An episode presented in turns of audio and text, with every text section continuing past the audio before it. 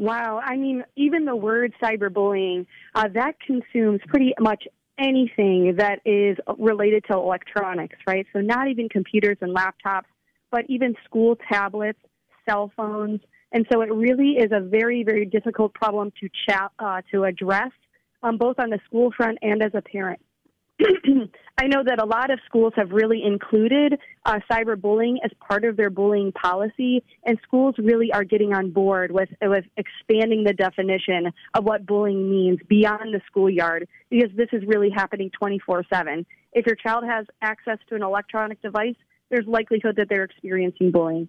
When you look at parenting in the world of 2023 the electronics are such an important role, not only from the education standpoint, which is exciting and good, but unfortunately, as you mentioned, all these electronics bring connectivity 24 7. So, from the parenting aspect, what should we be on the lookout for? Because maybe our child, maybe our teen isn't relating some of the issues that he or she is dealing with each and every day on that bullying issue.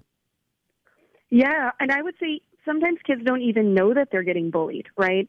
A lot of times bullying can be chronic and repetitive, and so they might not even uh, feel like what they're experiencing is bullying. So I think you start by having a really good upfront conversation with your child about bullying, and that bullying can occur in person and can occur virtually. I think kids, they're so technology savvy now that even when we try to put restrictions on there, a lot of my patients are able to find workarounds and share that with me.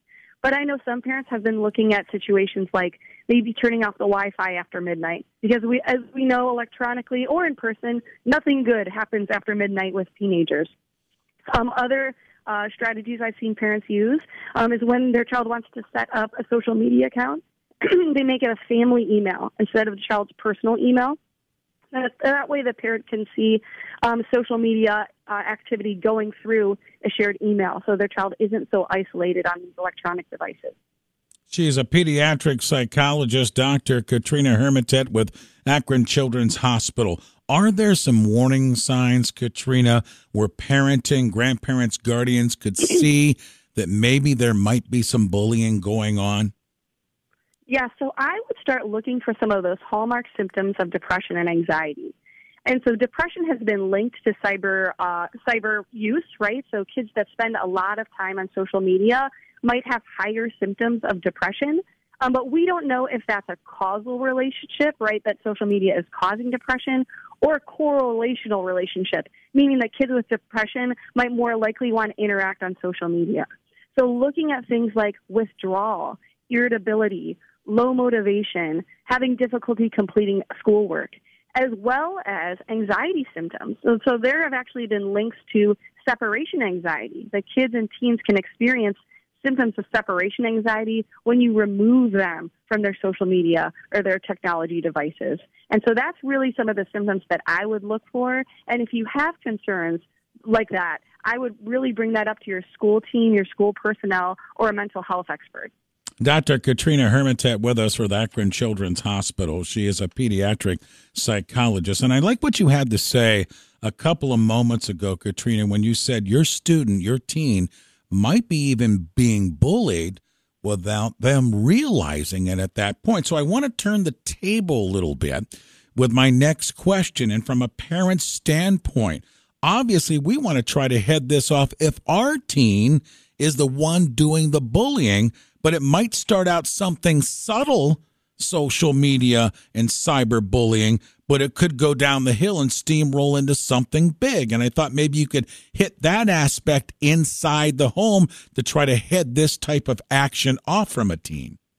Yes, and that actually has become part of my practice at Akron Children's. That when I am talking to kids about bullying, I ask them if they've been a bully victim or I ask them, has anyone ever called them a bully? A lot of times I'm even approaching it here at Akron Children's Hospital in that way.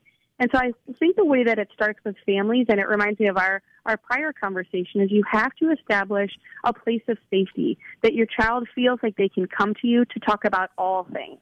So if you have that a relationship with your child, your child might be able to say like, "Hey man, this this person called me a bully today. And that would give you an opportunity as a parent to say, okay, why is that? Have you ever thought that maybe that kind of repetitive posting about that person is bullying, right? And talk to your child that cyberbullying is bullying and acts that are aggressive or acts that only make one person laugh and not two people laugh. That's how we start to define this new definition of bullying.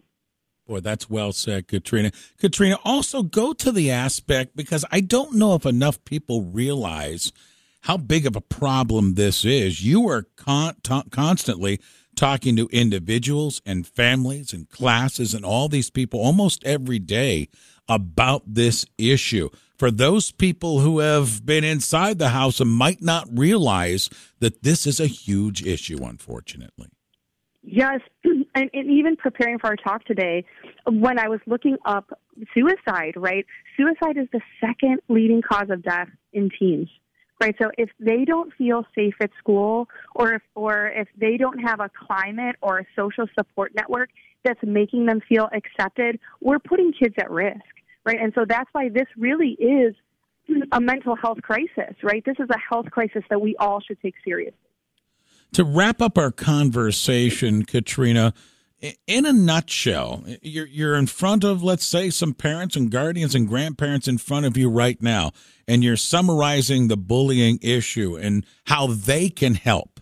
What would be your words? I would first start by making the home a safe place, right? Making sure that we are not modeling bullying, right? Because sometimes even adults don't know that they're bullying on social networking, right? Mm-hmm. I would also um, check with the school to make sure that the school has a, a school climate that is addressing cyberbullying and making sure that we are teaching kids to be effective at media literacy and responsible um, cell phone users. So that's where I would start. And then again, just when we talk about bullying, we have to include social media because those are the issues and concerns that kids bring up to me every single day. That's where I would start.